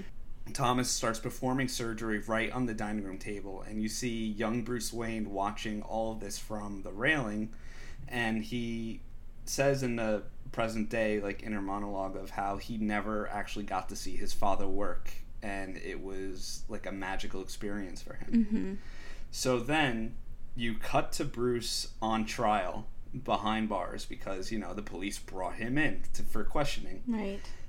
and Alfred is being interrogated on in court by Harvey Dent about Bruce's connections to Carmine Falcone. They start mentioning the past relationship of Carmine and Thomas Wayne hmm and saying like, you know, they were good friends and how come Thomas never reported any of these crimes that Carmine and his father committed and Alfred basically says is, you know, Gotham was a different place back then yeah. a lot of laws changing hands. He's like, maybe dirty he did submit that file and you guys just lost it. exactly, hmm and even mentions he's like, you know, a couple months later, and around that same time, both Thomas and Martha Wayne were murdered. Not just the fact that oh, a couple months they were killed. It was their murder was never found. Yeah, Yeah. Like they still haven't technically found He Joe Chill. implies Like with this very icy glare at the prosecutor that they intentionally did not do justice to Thomas and Martha Wayne. Like they're like he Mm-hmm. basically implicates them as criminals. oh yeah, And it was so funny to see Jim's face in this Yep. because he's like, "Oh no, this is going to hurt Harvey big time." He's like it's going to cost us. That was a good one. and so that finishes it up. Then you cut to uh, Sal Maroni meeting with his father, Luigi Big Lou Maroni, in their garden on their premises or whatever. And Sal looks away for a moment. Big Lou is killed by the holiday killer, left with a gun and the stereotypical Father's Day gift, a tie Ah. again, as I mentioned in the beginning, there's there's a bunch of different references to mobster movies, specifically The Godfather, and this is one of those big scenes in The Godfather. This is when Vito Corleone died, and it was almost panel for panel of him falling down on the ground in the, in his garden, being found by his son, his son clutching the body. Like it was as if I was just rewatching the movie all over again. uh, I'm all for references. You know I love my references. You know I love my Easter eggs, but there's a difference between like a little Easter egg and then just completely taking the scene. Just art theft. Yeah. So Sophia Falcone goes to tell Carmine now that Bruce was acquitted in 90 seconds in court. Dang, Alfred.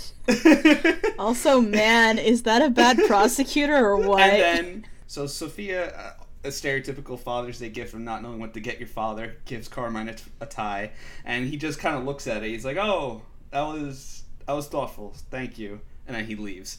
It ends with a panel of her just kind of looking really sad, of like, "Oh, he didn't he didn't like the gift," and then it cuts to Gordon coming home from a long day of work checks on his infant son in his crib who has a tie with like baby handprints all over it which He's i think is adorable cute. and jim gordon being the good man he is fucking wears that tie like the good damn father Yeah, it, like, it's like just a cute little handmade thing, and he's just uh it makes it hurt even more because every time I see Gordon with his with his son, I think about all the bad things about to happen to him, and he's just like, "You have good dreams, son.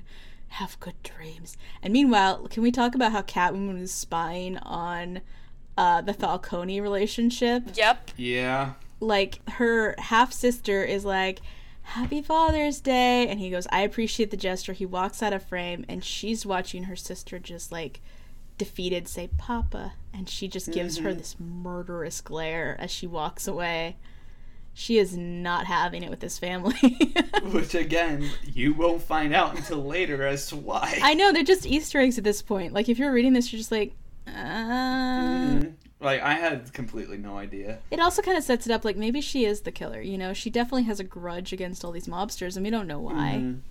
And then also because it's an AU, you know that like Catwoman doesn't really necessarily kill, like in the main comics anyway.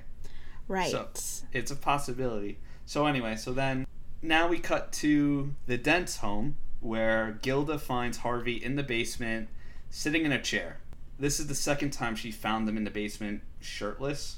Which okay, I get it, you're home, whatever, but I don't know. It felt a little murderous to me. yeah, he seems like he's no, no lights on in the basement either. And the first time that we see him shirtless in the basement, he seems to have a gun in um, The vice. The bench vice, and he has a gun in there, and it looks like he's filing serial numbers off. The oh. first time that we see him shirtless in the basement. So now she sees him just sitting there, shirtless, in the dark, flipping a coin. And he's just muttering to himself, was like, he visited his father. And then he starts talking about the case and how he was so sure Bruce was tied to Falcone and he almost had it, but the jury didn't agree with him. And he's flipping this coin with every sentence. He's like, heads, he wins. Tails, I lose. And it just once again highlights what a terrible attorney he is because like you brought him in with like gossip that his dad knew his other dad. It's like you don't think rich people talk to other rich people in this city? Like you can't just say there it is you guys, I've proven it. He's in bed with Falcone. Like you have no proof. There's more proof on the time between Valentine's Day and St. Patrick's Day with Ivy brainwashing Bruce into having the bank accept the loan or whatever between Carmine. Like that's such a bigger red flag. Mm-hmm. But no, And not to mention, like, you're a DA in Gotham City. You know that how high the crime rate is. You know that you don't just have to fact check once. You have to fact check multiple times. I would to think make you sure would you're definitely, yeah. I mean, he's put so much work into this case, and yet when it came to Bruce, he was just like, "Yeah, I don't need any more proof. This is fine." He turned on him immediately, and he's just like, "Everyone will agree with me," but it's like, Mm-hmm. I don't know, because he did have proof. We just didn't see it in the trial, and I was thinking, you know, there is a way to show that he's a good attorney if you wanted to go that route, where you do show Yeah. like that evidence, and then you have like some of the the jurors talking on break saying. Oh, that Bruce Wayne, he sure is dreamy, or something like that. As he walks Yeah. past, can you imagine being a DA and hearing that, and you'd be like, "I hate this city." Mm-hmm. it does show Harvey's desperation at this point. Like he's not in his right mind. Right. No. there was clearly like subtle signs of Harvey's not right. Like, okay, he's probably just cracking. Like this whole holiday Falcone thing is just really getting on his last nerves and it's causing him to just want to be done with life. But you see him in the courtroom, and then you see him sitting in the basement flipping a coin, and you're like, mm. Yeah, and I gotta say, like again, like Two Face is has one of my favorite origins for Batman Rogues. I love watching it develop into like Two Face. I feel like the Batman Telltale video game did a really good job of showing the changing dialogue in Harvey's voice when he stops saying I and he starts saying we. Now, like introducing the coin. Anyway, so you cut to now Gotham Central Park, where the Scarecrow and the Mad Hatter are working for Carmine Falcone now because he's running out of options here. Ivy's didn't really work out that well. Riddler didn't work out that well. He's not going to hire the Joker. So now he's down to these guys. Scarecrow, I don't know uh, much about Scarecrow in terms of like in comics. Like I know of him, obviously. I've seen him in a TV show. I don't necessarily have any recollection of him only speaking in rhymes or poetry.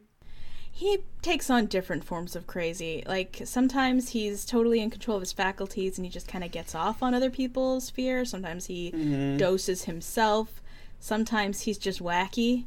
And a lot of times he's from a very rich southern family, which Yeah, makes it like weirder Georgia plantation. with like a weird like abusive father. Yeah, so Mad Hatter, I know he mainly just talks in quotes from Alice in Wonderland, while Scarecrow is repeating patty cake. Right. I thought that was just a whimsical thing he was doing because he was cooking something, but he gets into a shouting match with the Yeah. Mad Hatter. and he just keeps saying "patta cake, patta cake." What? It was. It felt really weird and out of character for Scarecrow. Took me out of the scene for a bit. It was a little weird. Like he's yelling at uh, Jervis, who's screaming, "You could always have more!" And Mhm. I feel like that was kind of one of those things where they're supposed to be acting psychotic when a, s- when like the straight man comes in. yeah, So Falcone shows up and he's just like, "Gentlemen." and then with Bruce and Alfred, it was another like heart moment for me because Alfred's you know just talking to Bruce because now that he's out, he doesn't have to worry about the court thing at all. Bruce is questioning how Gotham would be if his father never saved Carmine Falcone. Like mm-hmm. how much different would it be? And as he's walking away with this thought, Alfred is saying to himself like how different would your life be if I was a better father for you? Oh, My Alfred. heart. It was so Ouch. sad, especially after everything with Joker War. It's that house. He gets depressed. You gotta you gotta brighten that place up. You both are getting moody. It's so sad. and I don't know if it's Tim Sale's art, but um, the one where Harvey and Gordon walk into Wayne Manor and like the front entrance is cavernous. It is Yeah. huge. Oh, man, it is yeah. Dark. I loved that. So I really enjoyed that. Like it was either that's how it actually looks or just that over dramatization to show just how stark and alone and not homey this Yeah. is compared to Harvey's new little cute It's very quaint cute. little yeah. cottage and then even we don't see the outside of Gordon's home but we do see the inside of it and it's very warm and homey and it's Mm-hmm. just a normal little nice house and poor Bruce is by himself in the. He's giant always finding mansion. these big shadows to sit in. It reminded me a bit of the Michael Keaton Batman movies, of like the shots of Wayne Manor and like Bruce is sitting there in the long dining room table and he's like looking around. Yes. He's like, I don't think I've ever been in this room before, actually. I liked I Uh. liked Bruce sitting on these like giant stairs. He's just Yeah. sitting there and they make him look so much. oh so yeah, in little. the same spot, looking at looking at the table that his father performed the surgery. I know, and he's Ah. sort of sitting there with his knees together like a little boy, just like I Mhm. miss my dad so much. And Yeah. you see him in the library, you see all these different places where it's very cold, it's very manly, it's very stately, but like there's no softness anywhere. There's no like smaller nooks that you could sit in and feel like a normal sized person. Everything Yeah. is looming, it makes you feel small and insignificant. I can't even imagine growing up in that. So he, they do a really good job with the backgrounds in this. So then it actually ends with Maroni meeting Harvey at his office and basically gives him the enemy of my enemy is my friend speech of we should be working together to, Take, out, Falcone. Falcone. Yeah, he is mad. his dad just died. Yeah, he's, out for vengeance. Very angry right now. Mm-hmm. So he definitely thinks it's Falcone. Uh, okay, yeah, sorry. You go ahead with the next one. I, my voice is tired. Leave me alone. All Do- right, all right. Does I'll do Muse, it. You're good, Muse, you're do you good. want to So- do it? Oh yeah, Muse, go ahead. Oh, okay. Uh, so the next uh, issue is issue 10. Uh, it's Independence Day, so it's 4th of July. It starts very early with Holiday Killer shoots the coroner for the GCPD and dumps the body in the harbor, leaving a Statue of Liberty. So cheesy. And like perfect cover too, because you have the fireworks going off, so Oh, yeah. nobody's gonna hear this gun. No, no one hears it at all. Mm-hmm. So it's at that point, it's really hard to place when it actually happened. Yeah. And then you don't have a body either. The body's at the bottom of the river. like, The smart thing to do. we cut to Bruce in Wayne Manor, and he's talking with Selina. They're having a sweet little moment on the balcony, and he kind of talk, has an inner monologue of he still refers to Wayne Manor as his father's house. It's not his house; it's his father's still, which really solidifies what we talked about before about how just empty and not homey Wayne Manor is. Uh, Bruce has really started to push, uh, distance himself from the house. Like this isn't home to him. Selina asks Bruce, "What'll it take for him to leave Gotham?" So this is a similar scene to actually what we saw in Joker War. Well, it's a similar scene to what we saw earlier when Catwoman offers Batman a way out. Oh yeah, that She's too. just constantly trying to get men to run away with her. I think she wants to go to Europe. well, she does eventually. Um, I think this moment I think was a little sweeter. Um, Oh yeah. I, I don't know if it was the mix of the writing and the art in a way, though it's not my favorite interpretation, compared to the weird forcefulness that we found with uh, issue 101. Oh, Batman, the one year ultimatum. The one year ultimatum, but this one was more of whimsical in the way of like, oh, we could just run away together. Oh yeah. I love how she do seduces him too. She just she always like waits for that right moment and then she just looks him deep in the eyes and says, "I know places, Bruce. Things we could do together." And like he's he doesn't say no. No, he doesn't. But at the same time, she doesn't, at this point, know that he's Batman. So she doesn't know the offer that she's making is definitely not going to come true. And of course, as he's contemplating it, they hug, and in the sky is the bat signal. So, of course, he has to rush off. Lo and behold, it's not Gordon on the roof of the police station trying to hail him down with the bat signal. It's actually Harvey he says that it was wrong to go after Bruce and that Maroni will actually testify. Bruce gets really sulky with him too right away. Yeah. yeah, he's he's like not having it, and Harvey's like, "What's wrong with you?" he doesn't come out of the shadows. He stays pouting up on the perch. He's like, yeah, then so talk. hurt. He's like, I want to talk. Then talk. It's like, um, you know, you know that deal we made. He's like, I do. Do you? like, he's really mad about being sent to prison. Oh yeah, yep. So f- Maroni's gonna testify. I don't remember why he's testifying. He he's gonna confess to all the Carmine's crimes. Yes, that was it. He was just gonna say everything Yeah. at this point. As he's stuck in, or like holding, because I think he's still at GCPD. He's not actually in prison at this point. Um, Sophia Falcone sh- comes in and talks with Maroni, and it turns out that they're secret lovers because they share a kiss, and she's all. If you expose my father's secrets, then you're going to expose mine because I'm connected to him. But what about us? And it's like, sorry, dad's a dick, kind of thing. Like your dad's a jerk, Pretty and much. she makes a really good point. Like, she went to prison for him, and she's like, I never Yes. turned you in. Now, she doesn't want him to just not turn her in. I think she wants him to kill Dent. Yeah. Yes. Okay. It took me a minute because I Uh. was like, doesn't she like get him to kill him? Like, I the the turn was very fast. Sorry. Continue. Oh, you're good. The Batman goes back to the scene of the crime where Gordon is, and they weirdly notice that there's more fireworks, and they're like, "Well, the fireworks already went off. It's those darn kids. They're just like." And immediately Batman's like, "Nope, this is not right, and rushes off. And of course, it's another someone else is shooting off fireworks to cover up their crime, and it is the Mad Hatter and Scarecrow. And I'm pretty certain that the fireworks are technically they're also fear toxin, and Mhm. they are trying to uh, rob the Gotham City bank. The guards are either like cowering in fear or like killed by like was it a rocket? I think. It was a rocket. It looked like Yeah. a rocket. I want to say it was just Yeah. a, a firework that was getting launched been. into there. It might have been just a giant firework. Um, so they start. They escape with eight with bags of cash. Very unrealistic. like I'm sorry. On like this cart.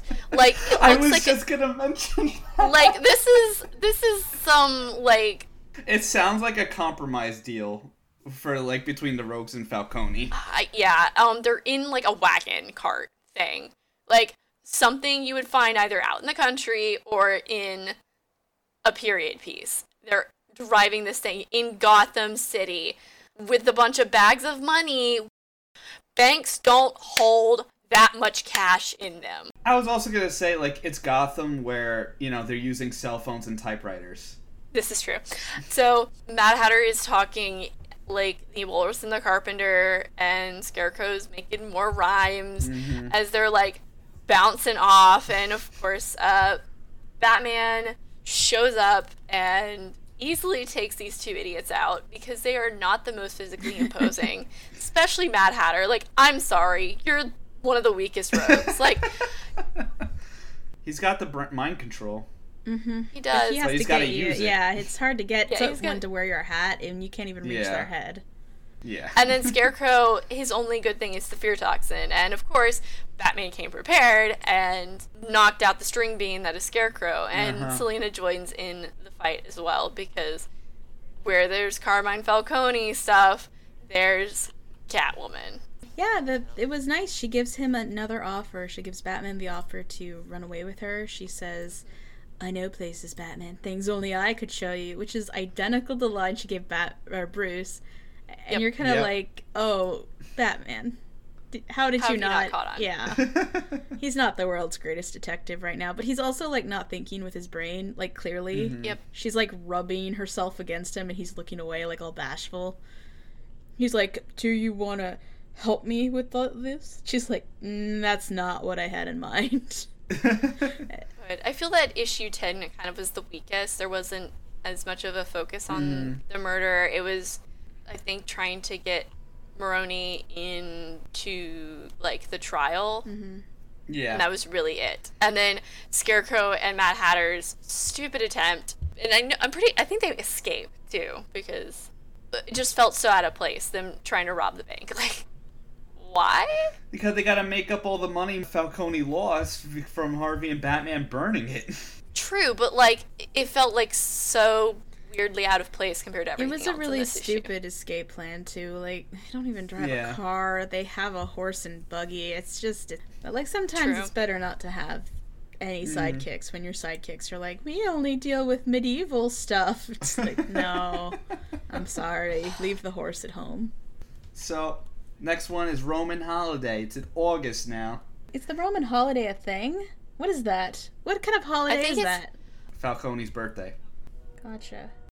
So Gilda uh, once again confronts Harvey in the basement, but this time he's clothed. He has a suit on because he's trying to get to work.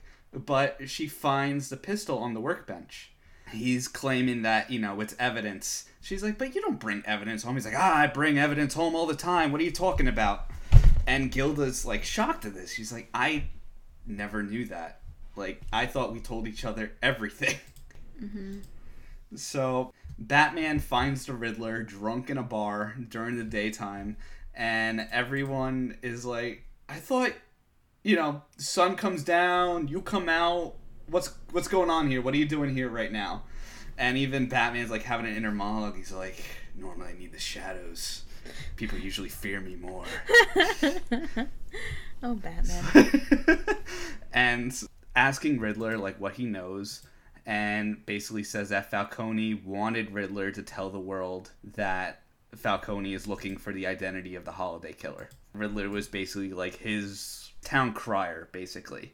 Yep. For the holiday. So then we cut to Carla Viti talking to her brother about why is he hiring these crazy people to deal with this family matter. And Carmine is basically telling her, he's like, listen, don't question my judgments. I do what I gotta do for our family. You don't ever disrespect me like that again. Opens the door, in comes the birthday cake to wish him a happy birthday. It's just very quick, little weird. Now we cut back to Sal Maroni on the stand for as Harvey's chief witness now. Harvey has his whole career going on this now. He's like, I need Maroni to not fuck this up because I don't want to lose my job. Before Sal makes it to the stand, Harvey's assistant, Vernon, he gives him this bottle of antacid and Maroni's like, "Oh, I didn't know Harvey cared about my ulcer." also in the stand, you have Bruce in disguise, but he looks like Leon from The Professional. I don't know how well that reference stands, but Professional is a very good movie. Natalie Portman was like 12 years old in it. Anyway, he has like this knitted cap and the John Lennon sunglasses Yeah. and a chin strap beard. So he's watching this whole case because he wants to see how this thing turns out as well, and he can't just show up as Batman. Or Bruce Wayne. Yeah, exactly. So he's basically matches. Mm-hmm. Pretty much, he's matches Malone, and Harvey is asking Maroni these questions. Maroni starts coughing because you know the ulcer. He starts pulling out the bottle, and he ends up splashing it at Harvey, and it eats through everything. Cue the Two Face origin now. Harvey falls to the ground, writhing in pain, clutching his face so you can't see it, but you can tell it is burning half his face. And so then we cut to the hospital, and you see Gilda pacing back and forth. Doctor comes out. She's like, There's nothing we can do for your husband. She's like, You mean he's dead? No, he escaped. And then you see that Harvey actually stabbed the doctor Oh my god. in the back. Way to bury the escape. lead. Holy cow. At the end, it ends with the holiday killer in the coroner's office for some strange reason, as well as Carla Viti. She is looking up files from everybody affiliated with the Falcones, and the holiday killer actually kills Carla. Oh, we're coming up on the end. Mm-hmm. Tell me about Labor Day. All right. We find out that Harvey's actually been hiding in the sewers for the past month now. He befriended Solomon Grundy, who at first was trying to drown him, and then he starts, you know, saying his regular Solomon Grundy, born on a Monday. And Harvey somehow remembers this rhyme, and then he starts to say it back to him. It has that sun's getting a real low buddy moment. Yeah, it does. and he ends up getting Grundy to stop trying to drown him as he finishes the entire poem. And then we cut to Gordon and Batman on the roof. Gordon tells Batman that Harvey has to be the holiday killer, and then Batman's like, "I'm not so sure about that." He's like, "But we we have criminating el- evidence. We have the 22 p- caliber pistol and Falcone's ledger in Harvey's briefcase that was found at his house, and he brought it to work." Batman's still not convinced. That's his buddy. Oh. There's no way that he's Holiday. So he actually goes to visit Carmine Falcone in order to find wherever Harvey Dent is since he escaped the hospital. And he catches Selina listening in to the conversations again. And he peeking out behind Selina and scaring her, asking her, Why is it every time that I'm with Carmine, you seem to be here? And she gives him like three options, kind of like what Riddler was doing with Carmine. She's like, Well, you know, could be that Carmine treats the world like a ball of yarn. You know how cats love unraveling balls of yarn. Or it could be that whenever Carmine's around, you tend to show up. Which makes absolutely no sense to me because that's still not explaining why you're tailing Carmine to begin with. You're just hoping, as an added factor, Batman's gonna show Well, up. Well, she's not gonna tell him, but she might try to stroke his ego a little bit yeah, while she's at it. but still, just like it's it's a misplaced quote. I feel like to me. Anyway, and then the third option is that it's just none of Batman's business why she's there, and then she escapes, and then he's like, "Oh, that woman." I just, I hate how he was just like, none of your schoolgirl tricks today, Catwoman. And I'm just like, sir, have you spoken to a woman before? he keeps, he's like, ah, seductress. She's just like, and I love how she's just like, ah, maybe it's none of your business, and she just like swan dives off the side of the building. I know. And he's just of shouting at her, her like, like, she's gonna come "Ah." back mid swan dive. Catwoman, get back here this minute. Then he says something stupid, like how many of her lives has she used up since this whole nightmare began? it's just like, dude, how many So cat puns do we need? I think this is like the only time we've actually had very obvious cat puns with her. Yeah, this is the most cat puns I've seen from Catwoman. in That these are not the most I've seen. But in this story, this is the most that we've gotten hit Yeah. with. Most of the other ones have just been Selina kind of making fun of her own shtick. Yeah, usually. Like exactly. she's kind of yeah. But anyway, so he goes after Gilda to ask where Harvey is because if anybody would know, like he most likely returned home to get his things. Told you to keep it a secret. I don't know. He also mentions how the 22 caliber pistol that had the serial numbers filed off, and it looks like there's metal shavings on the workbench. So that's a little bit suspicious. Then we cut to Calendar Man. Now he believes Maroni to be the next target, and so now Batman's like, all right, I need to go inform my other buddy, my good buddy Jim. But here, here's the thing. I just want to say this. Gilda, Harvey Dent's wife, she always dresses pretty young. Um, And she has these big anime eyes. She has like the biggest eyes of anyone in this series. She sounds so like innocent and soft spoken. she looks like a little Yep. Betty Boop. She's a total Cupid Yeah. doll. Yeah. And so like every time you mm-hmm. see her, she she's looking up with these big sad eyes, like, find my husband. You're just Yeah. like, poor baby. So anyway, so yeah, Calendar Man tells Batman that Maroni's going to be the next target. As soon as Batman found out, he told Jim. Jim is maneuvering Maroni from the prison that he was in because he was a chief witness, maneuvering him through the sewers, which is where Holiday ends up actually stalking them too. Um, it's Jim Gordon, a security guard, and Maroni. He shoots the security guard, who is wearing like full on SWAT armor. hmm So that is bulletproof, and he's shooting him point blank in the chest. Right. So not really the smartest thing for the holiday killer. Jim stumbles to the ground. Maroni's dead. Next thing he's gonna do is grab the flashlight that fell onto the ground and shine it on this killer. And it turns out that it's Alberto Falcone. You were supposed to be dead. Sorry, I stepped on your moment. no, that's perfectly fine. And that's how it ends, which I thought was a major cliffhanger because that was immediately me, like, hand to my chest, like, what happened? He Yeah. died on New Year's Eve. The butler I was didn't like, well, that's it. like all of this is a red herring. I guess it wasn't even Harvey. I guess poor Harvey was just a victim in all of this, and his mental sanity cracked because of all the pressure, and he became Two Face, and that is just so sad. and then issue thirteen comes in. yeah, so this is the final issue of The Long Halloween. It cuts immediately at that fight where Gordon shows the light in, in Alberto's face. The guard stands back up because, again, bulletproof vest, basically SWAT armor.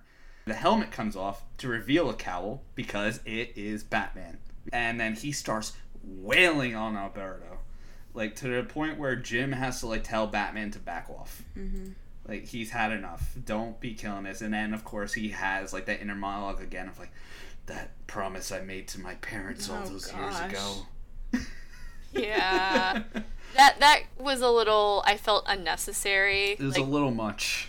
Like I get like again like this is supposed to be Batman's early years, so like him being Batman is still kind of fresh.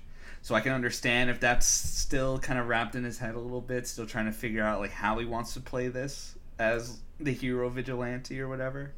Like he has a bit of a code, but he's trying to really define it and figure out where that line Yeah. is.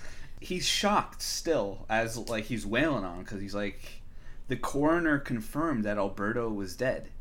I saw his grave where he was buried, which means that Alberto killed the coroner who knew that the body was in the grave was wrong, and he didn't want that coming out at all.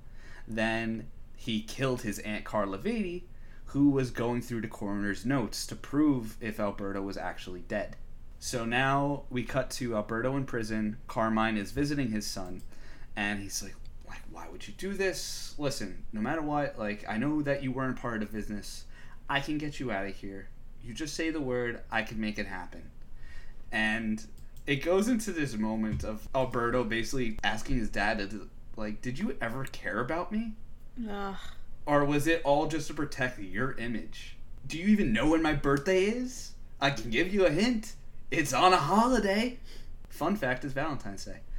And but basically Carmine doesn't even know this. He's like, "What are you talking about? Like you're my son. Of course I'm going to watch out for you." And Alberto goes into this whole thing about you never cared about me. You just cared about the rest of the family and the business and making sure that you stayed in power. I'm not your son. I'm Holiday. Right, because he's evolved because all the criminals Yes. in Gotham have evolved, and he's an Oxford grad, and he's like, I can see the signs, but you can't. Exactly, and now he's getting with the times. It's like the the old ways of the mob is done. You have to take on an identity of your own now. Now you have to be a You can't just be clown. falling back. he gets on his little tricycle and pedals away. Yeah, it definitely, as V and I said earlier about poor kid, like, Mhm. no, if he had been involved in more of his father's work, he probably wouldn't have done what he did yeah, and have fallen on the identity of the holiday killer. right. He's definitely one of those kind of like those sympathetic villains of like, oh snap, like, ouch, Mhm. but what you did was unjustifiable, but I understand why you did it. Right. Well, and that kind of seems to be a theme throughout with Falcone is we're, we're, we're shown his love, his family, his vulnerabilities, his strengths, and he's kind of set up as this very sympathetic villain. But at the same time, I mean, and I don't even think they emphasize it that much, but you have to understand this man is um, a murderer and evil. And like we don't get to see that as much because he's so genteel, he's so measured, he's got that moral code. But the mm-hmm. book, the logic of this story does kind of set up, you know, you live by violence, you die by violence. And there does seem to Yeah. be this internal sort of karma happening where even if you dress up scary and you live a seemingly violent life, but you're not violent, like Batman, you you come out better than someone who dresses up and seems kind and orderly, but internally or in your actions you are violent. There's a very Yeah. strong moral element to this entire story. Mm-hmm. Anyways, Now we cut to Halloween night. Harvey visits Calendar Man in Arkham Asylum, and just says sorry, and then he walks away. well, because he bust, it shows us all of the different uh, empty jail cells. You see Jonathan Mhm. Crane, Identity Unknown, Pamela Isley. Everyone is gone, but then we see it comes to Calendar Man, and we see the coin toss, yeah. and it's just like you failed the coin toss. You, you even see like the reflection in the mirror, and Harvey is wearing a two-colored suit. Yep. On his jacket. Good catch. So now, like you know, like he's fully given into this persona now. Cut to Carmine Falcone's home, goes into his office, and the rogues are there. I mean, Grundy's there, the Joker's there, Penguin's there, who we didn't see at all, Mad Hatter's there, Catwoman's there, Scarecrow's there, and you just see half a face sitting in his chair, which we know is Two Face. And then all of a sudden, giant smoke bomb all over the room, and then in comes the bat. Starts wailing on everybody.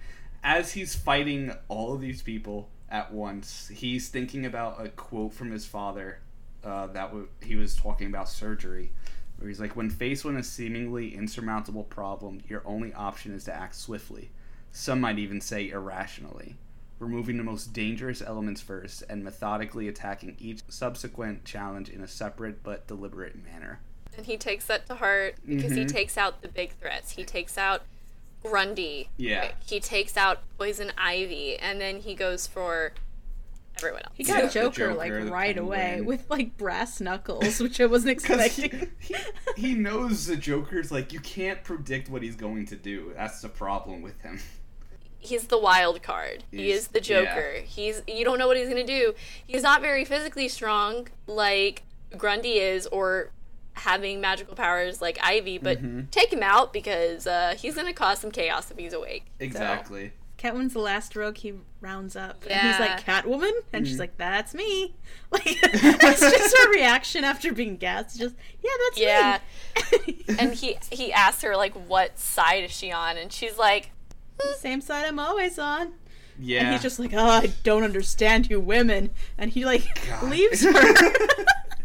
it's like every time she just gets away with murder because, like, well, not murder, but she gets away with anything she wants because he's just like, I guess you're not a threat. I don't know. You're just confusing. like she's really nailing down like the dark and mysterious type that just leaves the people wanting more in Bruce's case. Total femme fatale on every front. Such a nice job in terms of like the dialogue and everything for her. So yeah, she escapes him. You cut to Harvey shooting down Carmine. Sophia's about to run after him and actually gets held back by Selina.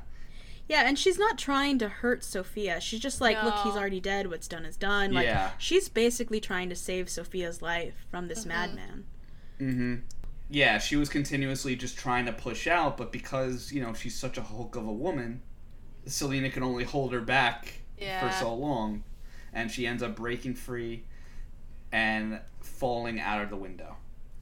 and Selina And- tries to catch her Yeah. And she really does struggle, and it, it kind of is another moment of poetic justice because it sort of repeats the the image before of her dropping a man to his death, Right. and that's how she goes. the man off the bridge. hmm Now that Carmine's dead, Harvey feels like, all right, I did my job. The maybe not the way I originally wanted to, but you know what's done is done. He left the coin, the scarred side of the coin, face up. So, you know what's done is done, and he hands himself over. He's like, I did what I wanted to do. I I don't mind going to jail now. Which again, it's that weird struggle that we see with Two Face, where sometimes he is a law-abiding citizen, and sometimes he does, you know, go a little anarchy. Mm-hmm. So he gives himself up when his final statement is that there were two holiday killers. Yeah, he kind of throws it in at the last minute, like, "Oh, by the way, did you Mhm. guys know?" Uh, Yeah. And Batman's like shocked by this. Uh, he says to Jim that Harvey was the second holiday killer because he killed Carmine on Halloween night. So we started with a holiday killer and we ended with a holiday killer because Alberto was already locked up. So now we cut to Thanksgiving. Both Calendar Man and Alberto are across from each other, just shouting holiday names at each other like is- insults. which is hilarious yet so odd It is so odd because Alberto was pretty like calm, cool, and collected, and now after like a month in Arkham, he seems like he definitely belongs in there. So we cut to that. We cut to a silent panel of Harvey just kind of sitting and looking up at the at the glass because he is also now in uh, Arkham Asylum. yep he's like in a straitjacket and everything Yeah. he does say gilda he Yes, does say his wife's that's true. name Says Gilda, which we then cut to on Christmas Eve because she's packing up the house. They already couldn't afford to live there, let alone now that her husband's not in the picture to help pay for the house, she has to move. As she's doing this, she goes down to that same basement, and you're cutting to the furnace, her just throwing some trash in there, and she just starts talking about, you know, her husband, and next thing you know, you see a hat get thrown in there. And then you see a trench coat get thrown in there. And then she admits that she was actually the holiday killer. She gives a nice summation of how she did it and why. Mhm. And really, she just wanted her husband to come home. Pretty much. She wore Harvey's hat and his coat as a disguise and left a couple of them at the scene, which is why she, she's now burning the evidence. She apparently left the hospital on Thanksgiving while Harvey slept and she also did the same thing on Christmas Eve. And she also says that she was planning to kill Alberto, but Harvey beat her to it because when he returned home, and she said that her his hair was all wet, even though he had a hat on. Mm-hmm. Showed her that he was thinking the same as her, and she was like, you know, we might not have a baby together, but we have a kind of a baby because it's a secret that we both get to share. Exactly. Which is such a and bummer. Saying how like she how you picked up where I left off. But it, they set her up as like she's so sweet. She's always wearing very young outfits. She has those big glossy eyes and she just seems Mhm. so lost in the woods. And then, you know, it's, it's literally the last person you'd expect. Oh yeah. Yeah. And then it and the very last line in the book is Gilda looking up and saying, "I believe in Harvey Dent." Mm-hmm. And this that is when was- I became so confused. Yeah. Ah, because what about the coroner and Alberto's aunt? Isn't that Alberto? Isn't there technically three killers, even though Harvey said there were there was two? I think Harvey actually does believe that Gilda did it all. Or, uh, you know what? Maybe he didn't know, and maybe that that was just kind of like him thinking about Gilda at the end, and Maybe. and she's just actually a cold-blooded killer that nobody thought of. Maybe. Maybe because throughout most of her interactions, m- mainly they were either with Harvey and her just kind of whimpering in a way like, "You're never home. I want to start a family." Bloody, bloody, blada. Or she's confiding in Barbara. I was just gonna asking say. her and you you feel sympathy for this woman because Barbara's trying to help her and she's kind of also lost for words. She doesn't mm-hmm. know how to help her because yeah, Jim a lot of times isn't home, but he at least you see there is some foiling aspects a lot with a lot of these holidays between Harvey and Gordon Yeah. because despite everything, Gordon's always there for his wife and his son. Mm-hmm. Like he was being the devoted father. Like, oh, look at my son! Mhm. Look at the beautiful gift my wife made me with my son's handprints. That's so cute. Like, I'm aware of He this. does fail Harvey wouldn't have They both fail at different points, but it's how they Yes. they act when they do fail. Yes. That's Yeah. interesting because he's very cold to Gilda. Like he's he does things like he buys her things. he's trying to make up for it with Tries- gifts. like he Right. the thing about his gift that was so irritating was he buys her this cottage. It's so cute, it so fits her. But he sell- tells her to her face, it's expensive, so I'm going to have to spend more time at the office away from you. Yeah. Which is the exact Mhm. opposite of what she wanted. while I know at one point, like early on, I think it was like issue, I think it was even issue one, we see Jim not being like, oh, I'm tired from work, I'm just gonna go laze at the TV. He's helping out in the kitchen, like Yeah. like around dinner, like He's he's, doing either making dinner, he's doing the dishes. So like he's involved. Like a lot of times, yeah, he messed up for Thanksgiving. Mm-hmm. He wasn't there, but I think Barbara forgives him for a lot of these things because usually it's because work pulls him away and Yeah. not because he's trying to overwork himself. Like Dent Exactly. is overworking himself. Like his stupid assistant said, "Mr. Dent, you've been working overtime every night." Mhm. And Harvey doesn't have to. Harvey can go home and go be with Gilda. But he's obsessed. Right, He's and that's what. Gilda actually says to Barbara in one of those confining moments where it's like, you know, Harvey used to be the golden boy of the GCPD. He was known as Apollo throughout the office just because of how he shined in the courtroom. And ever since this Falcone case, it's just been eating up at him. He's become obsessed with this case. I never see him anymore. Like, I don't know what's becoming of him. the choices he makes even after he starts to like decline probably even before he he definitely puts himself above his wife like he Yeah. is his own golden boy like he takes care of his wife he does what he should by her but he won't give her anything more than that Mm-hmm. and it's kind of disgusting because people are like even his batman he's like trying to get him he's like you know you you wanted to start a family you had a wife you loved and he's just kind of like yeah but i want to Yeah. kill this guy more you know like i'm not gonna find help i don't want to get better for my wife i want to do my thing i am the important one And that vendetta became like his only passion. Another thing I want to bring up about the two um, the two holiday killers is that everything in this book is not in twos. Sure, No. Harvey Dent is twos, but everything in this book is in threes. So I think it does fit with the theme, even if Harvey couldn't see the bigger picture. Like we get to see Mhm. everything repeated three times, so it makes sense that there are actually three killers. Yeah. Oh my gosh, that was a lot. Yeah. Yep. but it was a whole series, and I think it does have enough twists and turns. It's just a lot to pick from. yeah. I don't think you're going to be able to get through every rogue. I think you could cut out a good chunk of the Scarecrow and Mad Hatter portions if you're going to make a, a movie out of it. Like, get rid of those hacks. Yeah, get rid Yeah. of that. And one thing that I feel like also could have been removed. This is a mild little nitpick, but every issue when they would like say show uh, Falcone, they would introduce him with the title and the same sentence blurb every single time. Why did we need this when clearly this is one of those stories you can't just jump into in the middle? Like this is it's different than hmm. normal serialized comics where like okay yeah if you jump in at say like issue 102 of batman you're going to be confused but it's fine for them to reference things but this i feel is more like how a book hmm.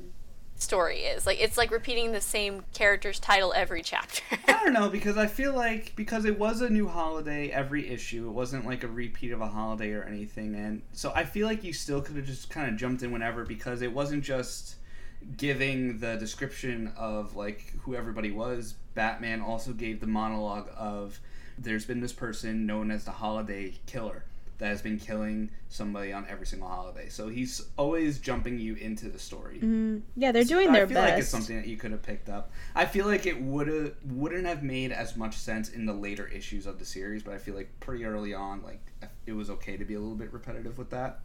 you make a good point because when I was reading it, I didn't even notice. Like, I didn't even think of it like, oh, someone's gonna pick this up in the middle. Like, it didn't even occur to me. I was just like, uh, that's called not trusting your artist.